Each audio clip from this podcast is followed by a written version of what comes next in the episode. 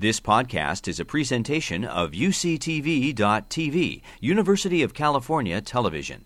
Like what you learn? Help others discover UCTV podcasts by leaving a comment or rating in iTunes. Well, thanks very much for coming. That was uh, an amazing film.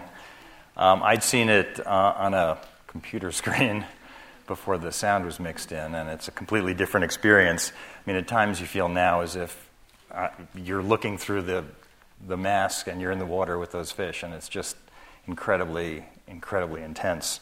I almost don't know where to start. I thought maybe I'd actually start by mentioning how we met.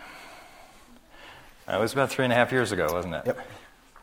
And uh, you, you want to tell the story, or should I? Oh, you can. You can. I'll tell this. the story. Yeah. So Mark decided, for some reason, to take Blue Horizons, and uh, came into my office, and I thought I was going to interview him, and he interviewed me. And we talked about it, and I told him what the, what the program was about, and he looked at me and he said, I just want to know, is it going to be intense? Is it going to be intense? And I went, um, and I thought, well, this is probably going to end this. So I said, yeah, it's going to be really intense. It's going to be immersive. He goes, well, that's good, because otherwise I wouldn't take it.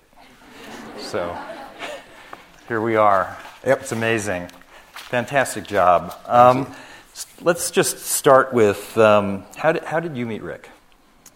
So uh, Rick was actually giving a presentation in Santa Barbara, and um, my mom emailed me about it. She let me know. Your mom? Yeah, my mom was here, and um, and so I went to it, and um, afterwards there was a, a little Q and A, and then um, some people I know were having a, a kind of more intimate uh, Q and A over lunch, and, and I got to tag along and um, ask him some questions. And some of the questions for the audience was, were, uh, "How do I get involved in something like this?" And he said, "Well, find someone who's doing it and keep bugging them." So. Um, I uh, asked him at the end of the lunch if it would be all right if I could start bugging him, and, and he said it would. Um, so I bugged him for a while, and then uh, got some uh, some small jobs for them. I got to work on their last film, doing some research um, for the script, because that film was on National Geographic Channel, and they require that anything that's in the script has uh, you know a scientific basis Is for that hot tuna? Just to yeah, that was Hot Tuna, which showed three years ago, 2012, um, almost to the day three years ago. Um, yeah, so that was that was the beginning of it.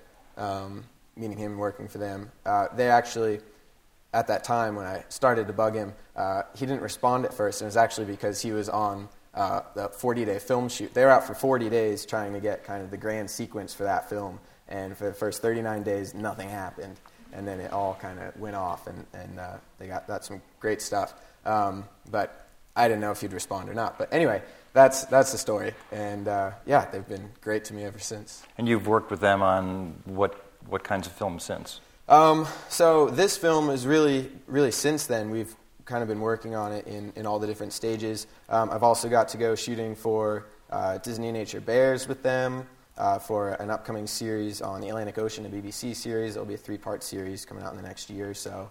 Um, so and some uh, we do some kind of mini films for Hobie Kayak Company. Um, so there's been some great fun traveling with them and uh, been learning a lot. That's for sure. Where'd you shoot on Disney Nature Bears? So we were mostly focused on the underwater salmon part of it because Rick's specialty is really underwater. And the, the salmon make an incredible migration back up into the, the rivers that they were born in. And uh, the most amazing thing uh, filming for that film was I didn't realize that there'd be such a distinct moment where the salmon passed from saltwater to freshwater, but underwater you could, you could see this wall where on one side it was blurry saltwater, there are these saltwater fish, there's halibut, seaweed, all of this, and they go through this just curtain and they enter the freshwater with all the freshwater species and they've made it. And it was amazing to me. It was such a moment. So you're just filming the salmon, no bears? Bears, Um, no salmon? We were pretty much, yeah, focused just on the salmon for that. Yeah. Did you ever turn around? There was Um, something during fishing? other trips to Alaska, I'd been there uh, several other times um, for different different projects and some research and as well. Um, so got pretty close. But if the salmon are feed, if the salmon are there and the bears are able to feed on the salmon, the bears are pretty cool with you being there. They don't really want to fight, so they're just. I mean, it's a sushi bar for them, so they'll just come. They come this close and they don't really want to hassle you. But if if you're in Yellowstone, it's big trouble. Got it. Yeah. So Rick's in Austria now, is that right? Rick and Katya are both in Austria. They're um, there for a few reasons. This film, this was the world premiere, and after this, it starts showing on television in Europe, and they have a number of film festivals they're going to represent it for as well, and uh, start talking about the next projects that they're they're cooking up in their minds, um, as well as shoot another little Hobie piece, Hobie kayak piece. So let's talk about this film for a while. Mm-hmm. Um, since you've been with them for years, where did this idea come from? How did it get going, and how did it evolve to the point where you, were in production? So I think this is a film that Rick's really wanted to make for years. Um, in Rick's early days as a marine biologist, he was down at Westinghouse working uh, there and, and, for Scripps in San Diego doing research, and uh, he was on a little team where they would take submersibles down thousands of feet. It just, uh, I believe it was two-man operations. Um, and so I think that really kind of opened his eyes to the vertical migration. Um, and we really haven't known about the vertical migration for that long. So was, that was nearer to, to the start of it. And, uh, but since then, there's really not been a feasible way to film it because it wasn't until the last couple of years that cameras are light sensitive enough to even film out there. Um, talking about a challenging film project, it's underwater, it's out in the open ocean, and it's at night. So it's pretty challenging, and the technology just kind of finally caught up with us. Well, there's a difference. I mean, it's been filmed in some way from submersibles, mm-hmm, right. um, such as the one we saw in the film. Right. But for a sing- for somebody to go out there essentially alone, well, obviously not completely alone. Right. You were there, other people were there filming him, but two or three people in the water total in the middle of it is a completely unique new experience. Right.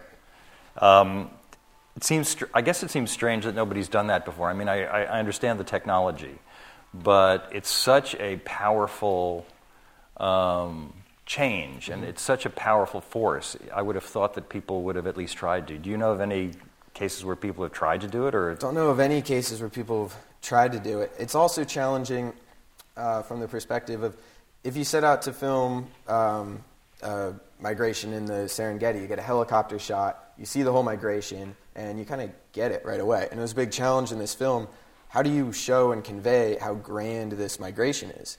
You can't do a wide shot. You can't really show all the creatures coming up. So just even from a filmmaking perspective, there's an inherent challenge uh, to get it to come to life on screen. And I know that the the uh, the process of trying to figure out what the story was going to be took a long time. How did you get involved in the film? Um, actually, I uh, my fourth year here at UC Santa Barbara, my winter quarter, I took an extra heavy, extra heavy course load so that I would be done in time um, about two weeks into the spring quarter. If I had to have stayed, I would have missed the trip. But there was a, one of the first trips to film in Hawaii. So I took a heavy course load in winter and got to graduate early so that I could start to be a, a part of it. But um, I, I, was already doing some small projects for them and got to work on the last film a bit. And uh, I was obviously eager to join along. And I had done Blue Horizons the summer before, which um, at the start of that summer, I went to Rick and Katya and I said, you know, I, I really want to progress a lot this summer. I want to learn a lot. What's, you know, the best thing I can do? I can go out filming by myself and, and try to teach myself, put something together, or there's this course, Blue Horizons, um, and I explain what it does. It takes us in nine weeks through the whole filmmaking process, and they said, definitely do that. So at the end of that, I think they were impressed with the final product, and um, and I just learned so much from the course that um, I was much more of an asset to then actually go on a filming trip and start working with them more intensely. I should point out that there are, where are you guys? Right there? Raise your hands. Blue Horizon students behind you right there for this summer. They're all right there. Um, and hopefully you'll have that experience and be out filming in the middle of the ocean someplace in three years, right? Um, so how did you, I mean, your roles had to evolve. I mean, because that was two and a half years ago, what two years ago. Hmm? What had to evolve? Your roles on the film right, had right, to evolve. Right. I know you didn't start as the editor of the film. Right.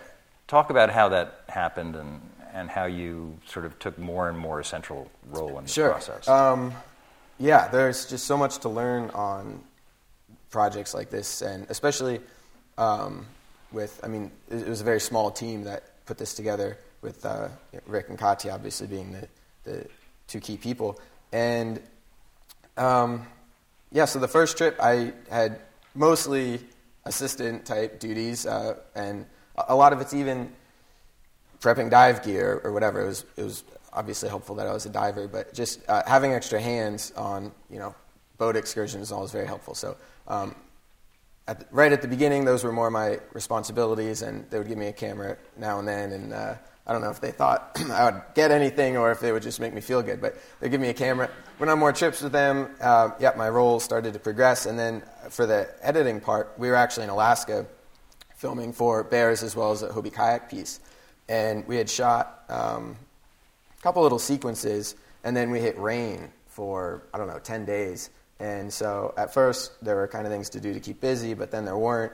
And so I was just in my room in Alaska, and I had an editing program on my laptop, so I figured I would start editing sequences together of what we had put together. So then I got to be, they liked um, what I was working on, so I got to edit that little piece, and it was just a five minute film or so, and then a few more after that. And uh, by the time it came to put this one together, they had enough trust in me, and we moved forward. Well, it's an amazing thing to be able to sort of step from no credits to a credit on a film like this and to do the kind of job you did. I mean, it seems to me that Rick has done some huge projects yeah. Planet Earth, Blue Ocean, mm-hmm. Blue, Blue, Planet. Blue Planet. Mm-hmm. Um, and, but my sense is that he really loves the kind of tiny little seat of the pants project like this. Do you have you were with him on, on the Disney movie. Do you have that sense as well?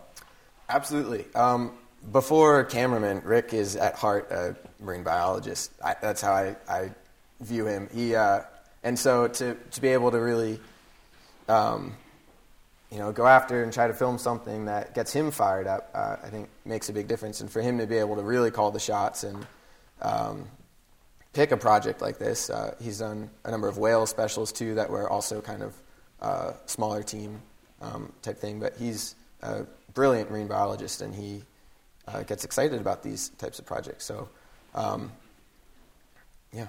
What's it like diving with him? Um, he's just just out on the water at all. It's it's really just amazing being with him. Like filming whales, you'll see one go down, and he'll say, "All right, wait about four minutes, and it's going to pop up over there." And it's just this kind of otherworldly sense that, to me, I, I mean there, there's no like good explanation for how well he can read the ocean. Or you know, if most people they go out on a boat, they go out way out in the open ocean, they look around, it's blue in every direction, and he has this sense of let's go that way. I got this good feeling. Um, so just over the years, he's just developed this kind of sense of the natural world, um, and then at, that extends underwater as well. When we're underwater, it's, often it's over there, over there. And go, I can't see anything. I mean, you, you only have limited visibility, but somehow he knows uh, where to go and something's happening. So it's, uh, um, sometimes I struggle keeping up with him. He's pretty intense under, underwater sometimes. Well, you can see that. Yeah. I mean, you get that sense when he's diving down without scuba gear, and he's and at the point where most people would be thinking, "I'm going up," he's still going down. Right. Um, were you in scuba? Were you using scuba gear most of the time, or were you diving also with a snorkel? I mean, um, it, it, really depends. A lot of the film. How long did... can he hold his breath? By the way, no, I, I wanted to know this. How, see, it's it's interesting because, um, well, first of all, most of the time I would say we were not using scuba gear because the bubbles will often scare critters away.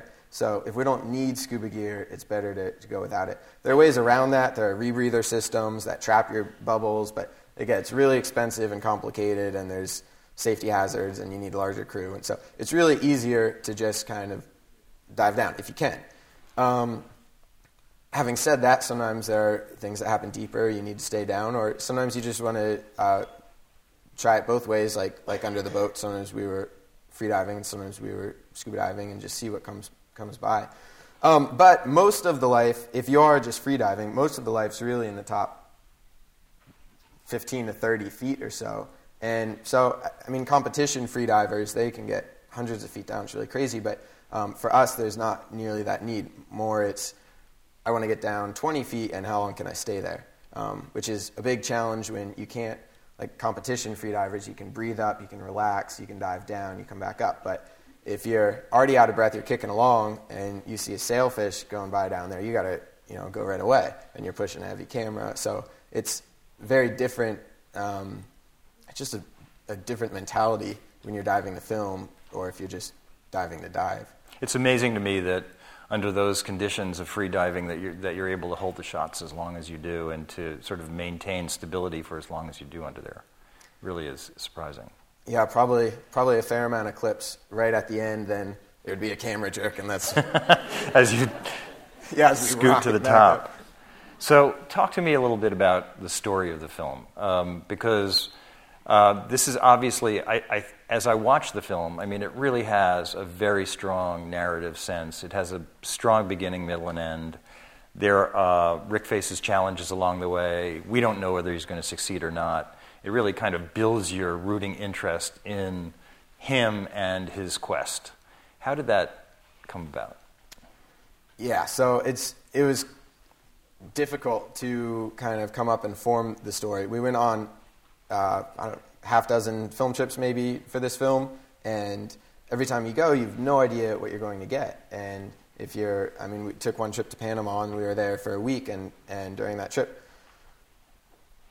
we would shoot what we could and we'd come back with whatever we shot, and that's all there was to it. So it's very difficult in such an unpredictable environment to kind of form a story ahead of time.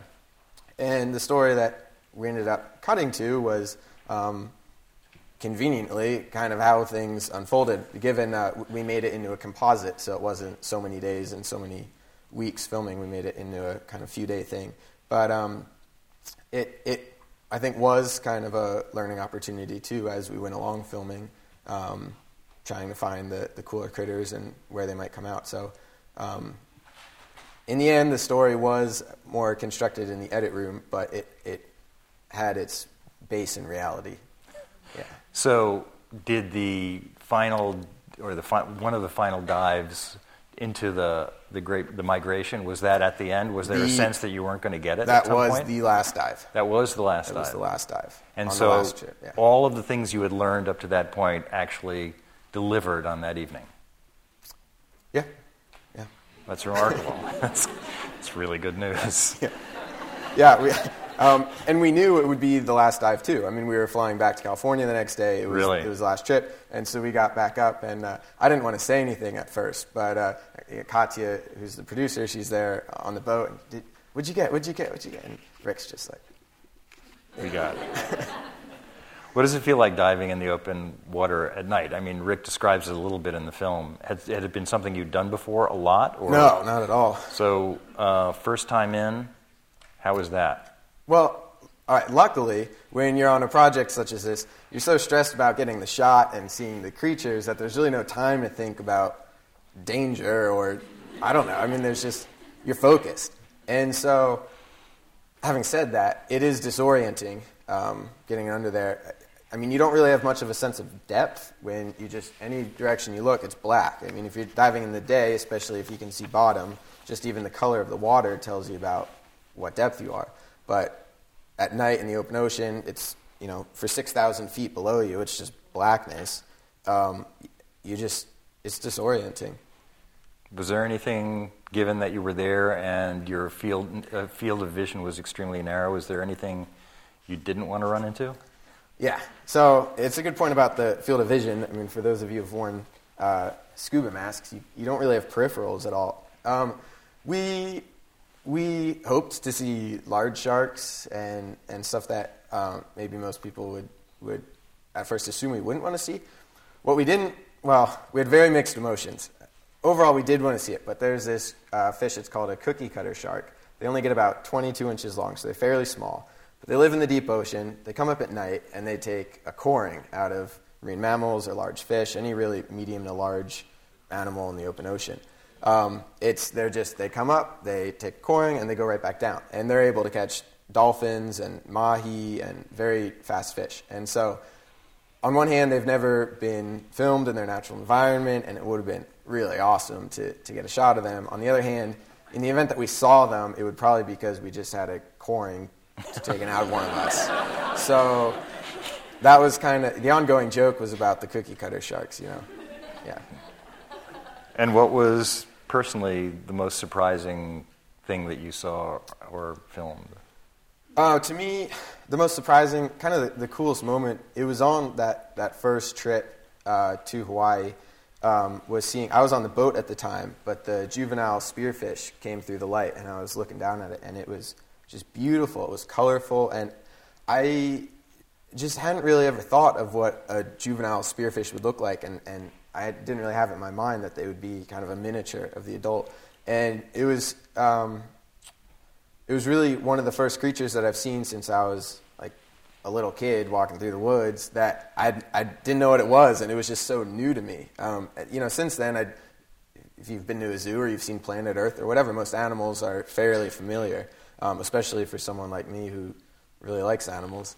Um, so seeing that was just kind of, it just had that sense of awe again of, like, wow, this is out there. Um, but I was also kind of, you know, expecting new creatures at the same time. So something that I didn't expect and, and was less, uh, less of a, a good moment, uh, when we were in Panama going out, there were these huge garbage lines, trash lines of just floating debris. I mean, they'd be so dense that under them was just complete shadows, like just darkness under there, um, just for miles long, and from from Minnie Mouse dolls to uh, syringes and pill cap bottles, soccer balls. It was the World Cup at the time, so there were soccer balls and beach chairs and everything. Um, so that was, uh, I mean, how big were they? Miles long. Really? And These ones tended to be kind of more narrow, maybe 50 yards wide, but just, I mean, endless. Yeah. Wow, that's quite sad. Yeah. Did you film those? We did, but uh, you archived it. Archived it. Well, actually, film? we have a, we've been putting together a kind of behind the scenes uh, for this film, and it, it's in there. So, as I understand it, um, actually, I know this to be true. Uh, you um, you did the aerial shots. Yeah. Um, and the way you did them, why don't you tell everybody how that happened? Yeah. So Matt will bring over the drone. This is, uh, by the way, remember when you were in kindergarten for show and tell? so we're going to do. Did you ever do show and? Did you ever there. do show and tell? Yeah, I don't think. Okay. It, I, I, maybe can you put it there? Sure. Sure. Thanks. Yeah. Did you ever do show and tell in school? Yeah. So it was a good story. In kindergarten, they shut down my show and tell, as my mom's told me, because I would bring live animals in, and the teacher eventually didn't appreciate it. So halfway through the year, there was no more. So, this, this is my first show and tell since then, which is very exciting, a big moment for me. You know what? All those years and all those years of deprivation, and here you are again. Yeah. So um, why don't you tell us what you built this, right? Yeah. So I got very excited at uh, kind of the prospect of, of drone filming. Um, I know a lot of guys are into kind of building remote controlled things, and that's a cool hobby of theirs. For me, it was more of a, a tool. Um, how amazing I could put a camera on a machine and tell it to go film somewhere, and you know the amazing things that I could film without having to be there. So, um, I it took me about a year to kind of start flying small drones, break them, put them back together, figure out how to build bigger ones, and um, eventually come up with uh, this big guy, which the aerials in the film. That's um, this is what took those, and uh, when came on the BBC trip too to film humpbacks in the Atlantic, and so it's been around. Uh, it's been around for a while now. Um, it's funny. It's a lot of people might assume. It, well, it is true. Flying one of these, which I have thousands of dollars in and so much time, flying them from a boat where if they go down, they're gone forever, is pretty stressful. Uh, I certainly want to get the thing back. On the other hand, I'd much rather lose it out at sea than to be flying and possibly start a fire or be flying around a. I, I've done more um, commercial gigs too, so actually, you flew this in here once, didn't you? Or not its younger one, brother? But another, its little another, brother. Yeah, yeah, its little brother. It's another one. Yeah. Yeah, so actually, in a way, flying in the open ocean was less stressful because, worst case, I lose the machine, but no one gets hurt. Well, uh, those are some extraordinary shots, and the stability of the shots is actually what amazed me. Is I mean, is that completely gimbal down there? Can you yeah, control that? Yeah. Or? So, and that's why why just sort I, of go through it a yeah, little bit. I'll, I'll pick it up. So, and that's why too I decided I had to build the drones because the ones that um, that I could buy, and still the ones that I could buy, just weren't stable enough. They just didn't give as good performance, um, and I knew if I built myself, at least I, I, would be the only person I could blame if I had vibrations in the shot. So um, that's how I went about it. So down here is what's called the gimbal, and the camera sits right here, and as the drone moves around, it's got these little sensors in it that can tell the drone's moving, and the camera stays perfectly still. So the drone's zooming through the air, doing its thing, and the camera's staying still. And so for a big drone like this, it's a two-man operation. There's one pilot, and then there's a cameraman. Um, for this film, most of the time, I took the camera roll on this, which is even more nerve-wracking having a different pilot fly it from the boat. but uh, I kind of knew the shots that we needed, so it made sense for me to be the cameraman at the time. Um, so yeah, it's got uh, 18-inch carbon fiber props on it. So in the event that uh, it hits someone, it wouldn't wouldn't be a good thing. So we had to be pretty careful on the boat. Um, and it's got these big batteries. They're the size of bricks. They're each about four and a half pounds. So it's a pretty serious machine. It's pretty loud and powerful when it takes off. This should be able to carry about 50 pounds of payload. Um, but we needed to kind of uh, overkill to make sure that even in windy conditions and flying from a boat, we would get just those nice, uh, smooth movements. And hopefully, you couldn't tell that it was a drone shot. That was kind of the uh, the goal. Um, to well, it's, it's it's beautiful stuff. It really is. Well, Mark, thanks. Thanks for Thank coming. you. Thanks for doing this. Thanks for doing the film. It's an amazing piece of work, and um, you should be really proud of it. Thank you. You've been listening to a podcast by University of California Television. For more information about this program or UCTV, visit us online at uctv.tv.